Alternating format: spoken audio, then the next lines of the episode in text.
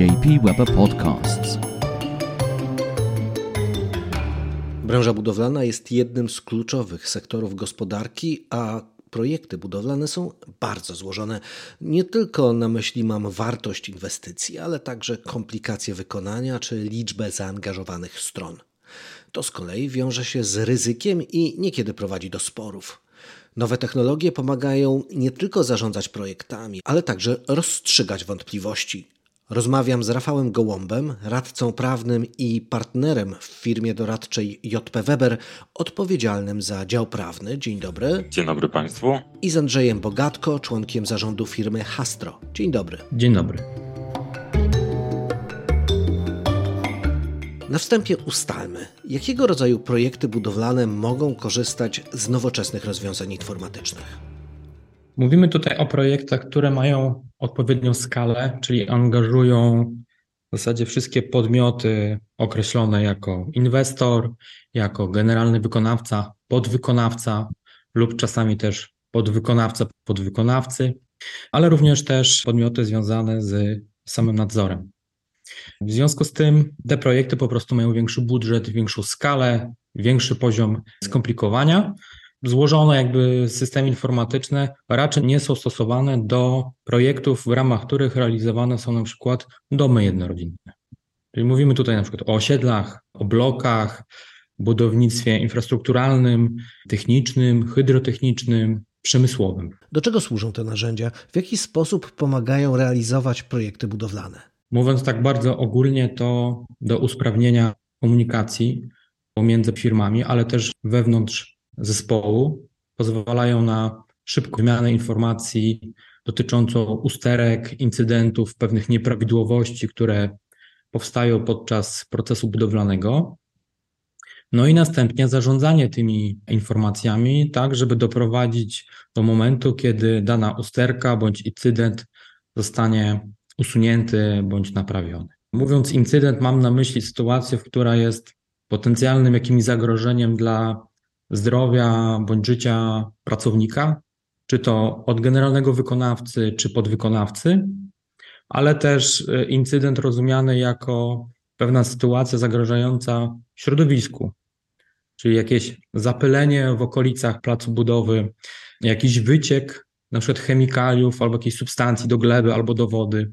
W związku z tym warto tutaj jakby zwrócić uwagę na to, że na dużych budowach się różne rzeczy dzieją i na bardzo dużo takich różnych działań warto zwracać uwagę.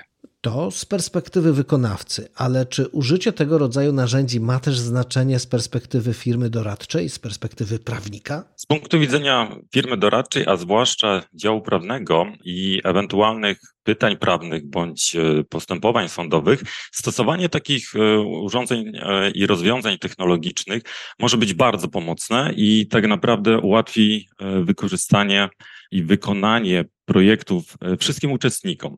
Nie mówimy tu tylko o sytuacjach konfliktowych, mówimy tu po prostu o zwykłym zarządzaniu projektem, na którym istnieje szereg podmiotów. Tutaj pan Andrzej już wymienił kierowników budowy, inwestora, inspektora nadzoru, ale oczywiście też ktoś wykonuje szereg prac, mówimy o wykonawcach, podwykonawcach.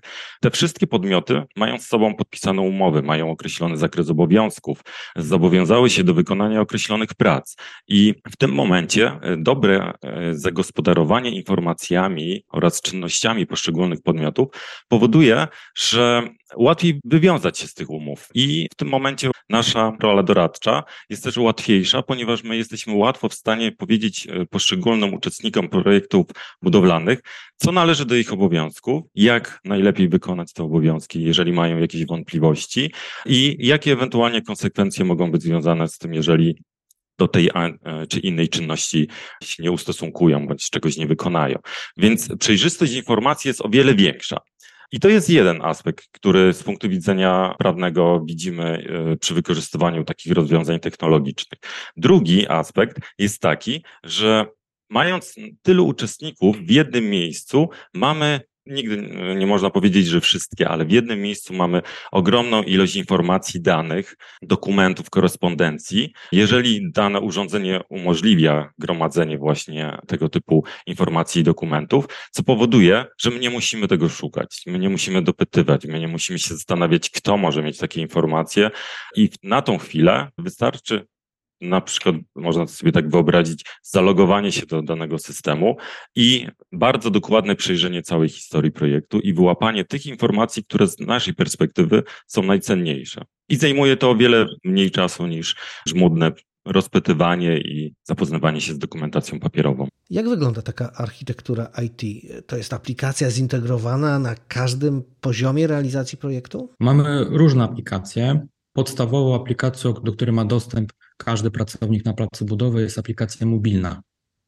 Aplikacja mobilna pozwala zarejestrować usterkę kilkadziesiąt sekund.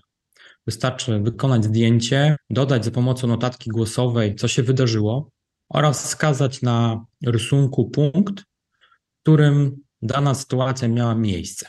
Klikamy zapisz, wszystkie informacje zostają wysyłane do serwera i następnie udostępniane innym użytkownikom i to jest główny scenariusz, który jest realizowany za pomocą aplikacji mobilnej. W ramach tej aplikacji, jak już dodamy to zgłoszenie, możemy też dodawać dodatkowe informacje, które mogą być dla nas jakby pomocne. Czyli możemy wskazać koordynatora, który się zajmie tym, żeby ta usterka została usunięta, możemy podać jej koszty, wpływ na naszą pracę, czy prace w związku z tym z tą usterką zostały wstrzymane albo nie zostały wstrzymane, kiedy powinniśmy ją w ogóle usunąć, w jakim terminie. To oczywiście jest uregulowane jakby umową. Możemy też wskazać poszczególnego podwykonawcę oraz też opisać tą usterkę za pomocą, nazwałbym to takich tagów, czyli typów prac, które są realizowane w ramach danego projektu inwestycyjnego. W taki sposób opisana usterka pozwala nam szybkie wyszukiwanie, bo tych usterek na placu budowy jest bardzo dużo.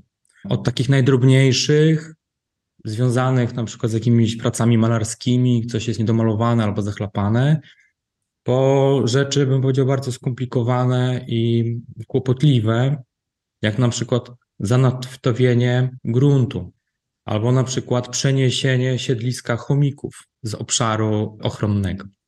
W związku z tym do aplikacji trafiają wszystkie zgłoszenia i takie proste, i takie bardziej złożone, skomplikowane, ale dzięki temu, że są w systemie, jesteśmy w stanie w dalszej perspektywie nimi zarządzać.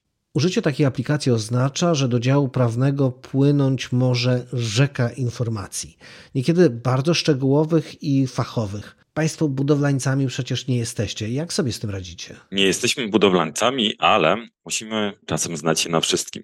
To jest trochę jak z sędzią. Sędzia również nie jest budowlańcem, ale orzeka w sprawie spornej między dwoma budowlańcami. Pamiętam moje zaskoczenie, kiedy jako student na pierwszej swojej wizycie w sądzie uczestniczyłem jako widownia i przedmiotem była dziura betonie i po prostu sędzia bardzo skrupulatnie analizowała zagadnienia gęstości, rozmiaru, głębokości dziury.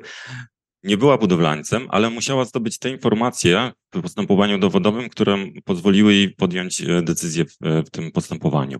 I my działamy trochę na podobnych zasadach.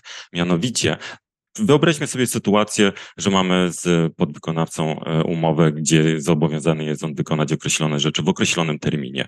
Jeżeli tego nie wykona, mamy prawo do naliczenia kary umownej w wysokości kwoty X. I w tym momencie, jeżeli załóżmy na danym projekcie ktoś stosuje tego rodzaju rozwiązanie technologiczne, my mamy bardzo łatwą historię kontaktów, zgłoszeń, dat. Mało tego, tutaj pan Andrzej słusznie zauważył, że automatycznie można dodać do tego zdjęcie. Nie oszukujmy się, teraz aparat mamy 24 godziny na dobę przy sobie, możemy nagrać notatkę głosową, zrobić zdjęcie, nagrać film i jeżeli ląduje to w tym momencie w systemie, to historia tego, kiedy były zgłaszane ewentualnie jakieś problemy, kto je zgłaszał, czy ta strona, która domaga się wykonania terminowego, czy ta, która tłumaczy, dlaczego nie można było w terminie wykonać tych prac, to wszystko układa się w tym momencie w logiczną i trochę chronologiczną całość, co pozwala łatwo pokazać, ewentualnie po której stronie leżał błąd, albo ewentualnie po której stronie leży odpowiedzialność i tym samym łatwiej wykazać, czy kara umowna jest uzasadniona, czy nie. Niedawno pojawiło się kolejne narzędzie pomagające w realizacji projektów budowlanych. Na myśli mam elektroniczny dziennik budowy. Co to jest? Jak działa?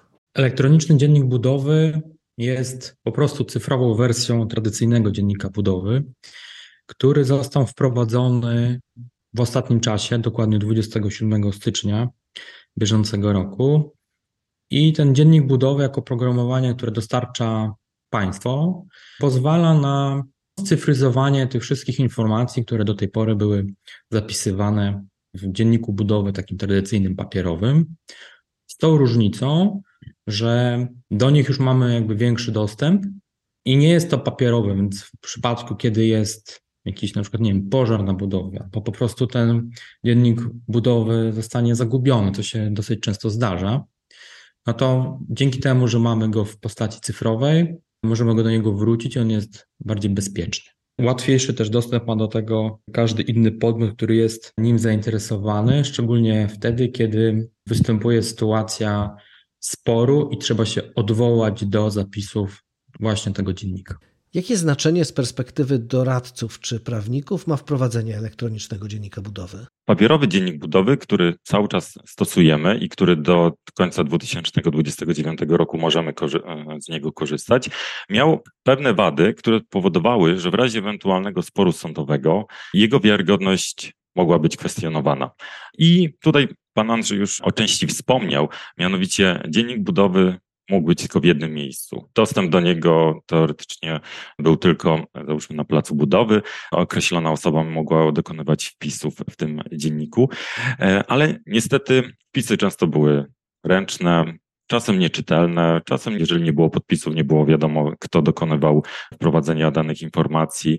Zdarzały się też przypadki, że były, że tak powiem, robione niechronologicznie, czyli po prostu jak trzeba było oddać dziennik budowy, ktoś mógł usiąść i, że tak powiem, nadrobić zaległości. I to też obniża w tym momencie wiarygodność takiego dowodu w toku ewentualnego postępowania sądowego.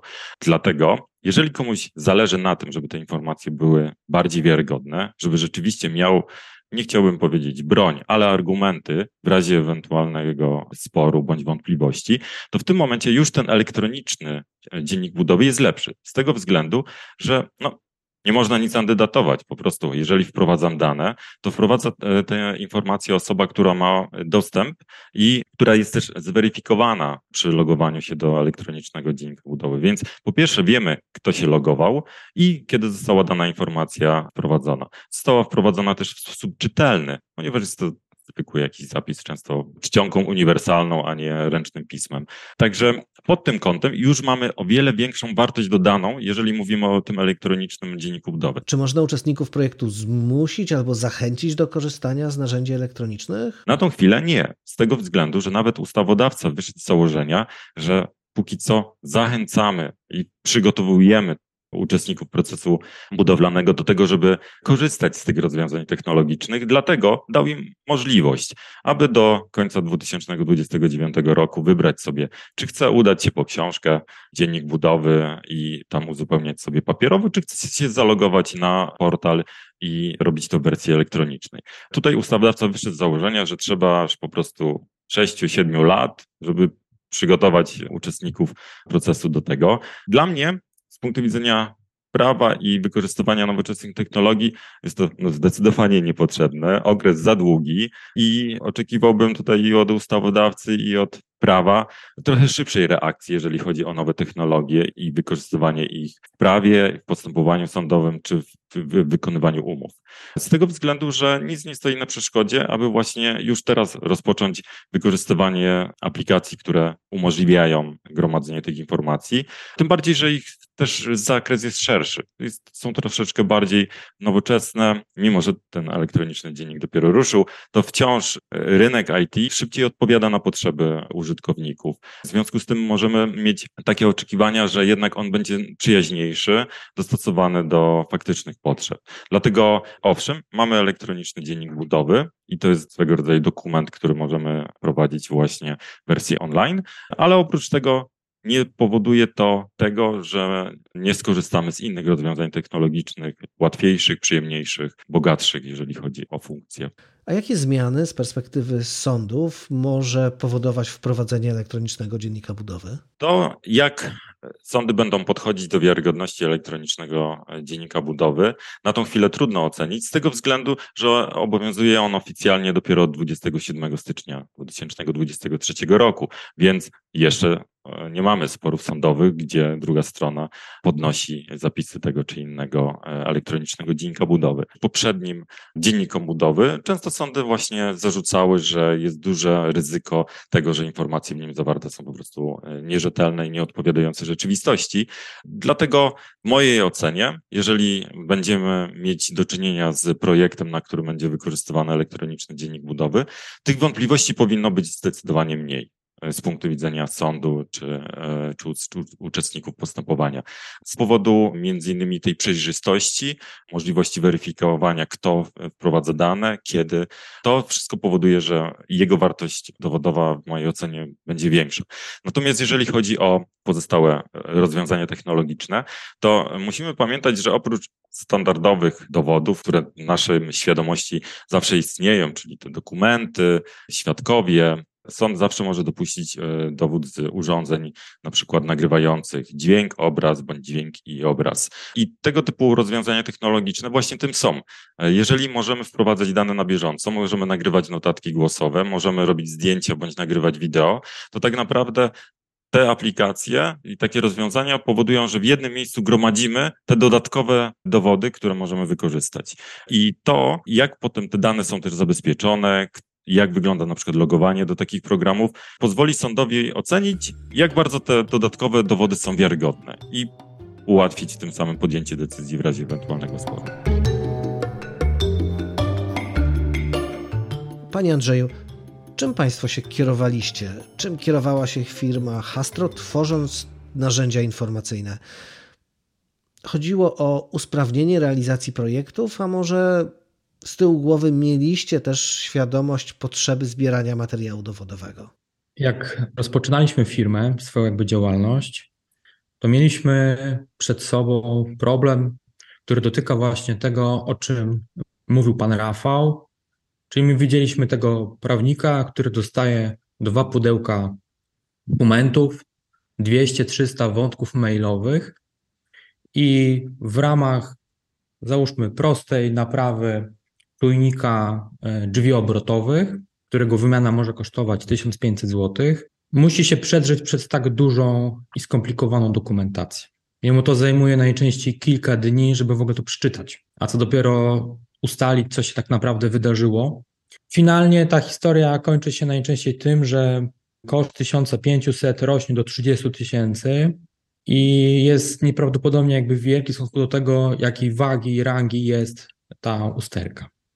I to było nasze pierwsze jakby podejście, jeżeli chodzi o to, co chcieliśmy zrobić w kontekście jakby Hastro. Chcieliśmy pomóc prawnikom, żeby nie grzęzli w tych dokumentach. Natomiast kiedy zaczęliśmy głębiej poznawać temat, okazało się, że to nie prawnicy mają problem, to problem jest na poziomie organizacji informacji na placach budowy, że firmy budowlane, ich pracownicy w bardzo różny sposób organizują, powiedzmy, że dowody, różnego rodzaju notatki, zapiski, czy to w postaci komunikacji na WhatsAppie, w postaci komunikacji mailowej, czasami ustnej i jeszcze kilku innych narzędzi. I przez to te wszystkie informacje nie są jakby w jednym miejscu, tylko są bardzo rozproszone. I po kilku miesiącach, a czasami latach jest ciężko ustalić, co się faktycznie tego dnia albo w jakimś okresie wydarzyło. W związku z tym nasze podejście wyewoluowało do takiej formy, że my chcemy centralizować jakby te dane. Czyli niezależnie od tego, gdzie jesteśmy, jaki projekt robimy, kto jest w naszym zespole, czy angażujemy też w ramach aplikacji podwykonawcę, to wszystko jest w jednym miejscu. W jednym miejscu mamy rysunki, opisy rysunków, mamy zgłoszenia jakościowe, zgłoszenia BHP, zgłoszenia środowiskowe. Mamy też inspekcje, protokoły inspekcji oraz odbiorów. W związku z tym, jeżeli prawnik ma okazję albo potrzebę sprawdzenia informacji, dostaje dostęp i może bez problemu wyszukać odpowiednie informacje, które są mu potrzebne do pracy. Odnosząc się do tego, co pan Andrzej powiedział a propos centralizacji i gromadzenia informacji, tego, że są to informacje często rozłożone w długich okresach czasu, to chciałbym zwrócić tutaj też uwagę na taki aspekt praktyczny z punktu widzenia na przykład ewentualnego postępowania sądowego, ponieważ wielokrotnie prowadziliśmy kilkuletnie postępowania z robót budowlanych na milionowe kwoty, co wynikało z tego, że zakres tych prac był bardzo szeroki. W związku z tym tych informacji było bardzo dużo, a jednocześnie sam proces budowlany też trwał wcześniej kilka lat, zanim doszliśmy do tego etapu, gdzie konieczne było zaangażowanie się w spór procesowy. Czyli odnalezienie tych wszystkich informacji czasem byłoby niemożliwe, jeżeli w ogóle nie mielibyśmy urządzenia, które gromadzi to w jednym miejscu. To jest jakby pierwszy aspekt. Drugi aspekt to bardzo istotne jest to, jak szybko jesteśmy w stanie dostać się do odpowiednich informacji. Z tego względu, że musimy pamiętać, że w postępowaniach sądowych sąd może nas zobowiązać do przedłożenia wszystkich twierdzeń i dowodów w określonym terminie. W postępowaniach gospodarczych w pozwie albo w odpowiedzi na pozew musimy przedłożyć wszystkie twierdzenia, wnioski, dowody, o których wiemy, pod rygorem pominięcia ich później, co oznacza, że my czasem możemy nie mieć za dużo czasu na reakcję i potrzebujemy mieć te informacje, dokumenty, nagrania w jednym miejscu. Czasem to jest kwestia 7-14 dni, kiedy jesteśmy zobowiązani je przeprocesować, zapoznać się, wyciągnąć wnioski i przedstawić w sposób czytelny sądowi. Dlatego jest to tak ważne, aby dostęp do tych dowodów, dokumentów, informacji był jak najłatwiejszy. My z założenia wychodzimy takiego, że chcemy uniknąć sporu w sądzie, bo on będzie generować i dużo stresu, i kosztów finansowych, i zasobowych. W związku z tym zależy nam na tym, żeby za pomocą aplikacji wprowadzić pewną higienę pracy, sprawnej komunikacji, która jest uregulowana prawnie, na co zwrócił już pan Rafał uwagę wcześniej. I dzięki temu ten plac budowy jest efektywniejszy. Szybko rejestrujemy problemy za pomocą prostej aplikacji, jesteśmy w stanie je śledzić, szybko je rozwiązywać, zanim dojdzie do takiej sytuacji, kiedy już strony chcą to rozwiązywać za pośrednictwem instytucji sądu. Wtedy już jest za późno. Lepiej i efektywniej jest weryfikować i usuwać problemy na bieżąco, a w związku z tym, że na placach budowy się dużo rzeczy dzieje, to potencjalnych sytuacji jest bardzo dużo, więc potrzebujemy po prostu wsparcia narzędzi cyfrowych, żeby móc tym wszystkim zarządzać, nie zajmować się tym za pomocą notnika czy Excela, bo te narzędzia są po prostu ograniczone pojemnościowo. Rozwój technologii, rozwój sztucznej inteligencji napędza tworzenie nowych narzędzi. Panie Andrzeju, jakie są Państwa plany na przyszłość?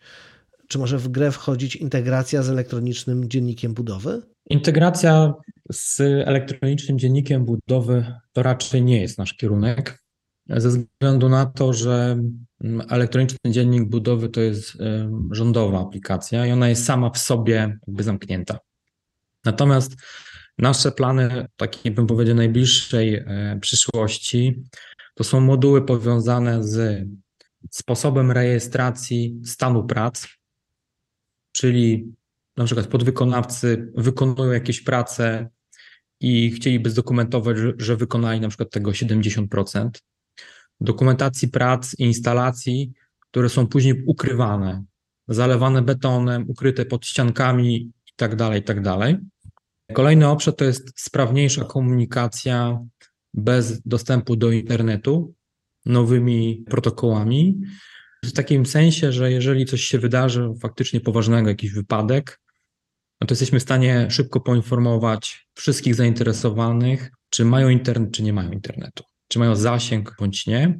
To jest jakby ważne z perspektywy bezpieczeństwa.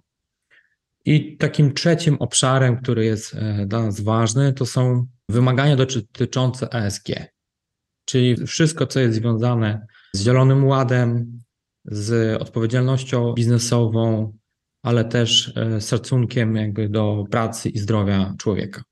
Koniec końców nic nie zastąpi dobrze przygotowanego projektu i dobrych partnerów. Każdy życzyłby sobie unikania sporów.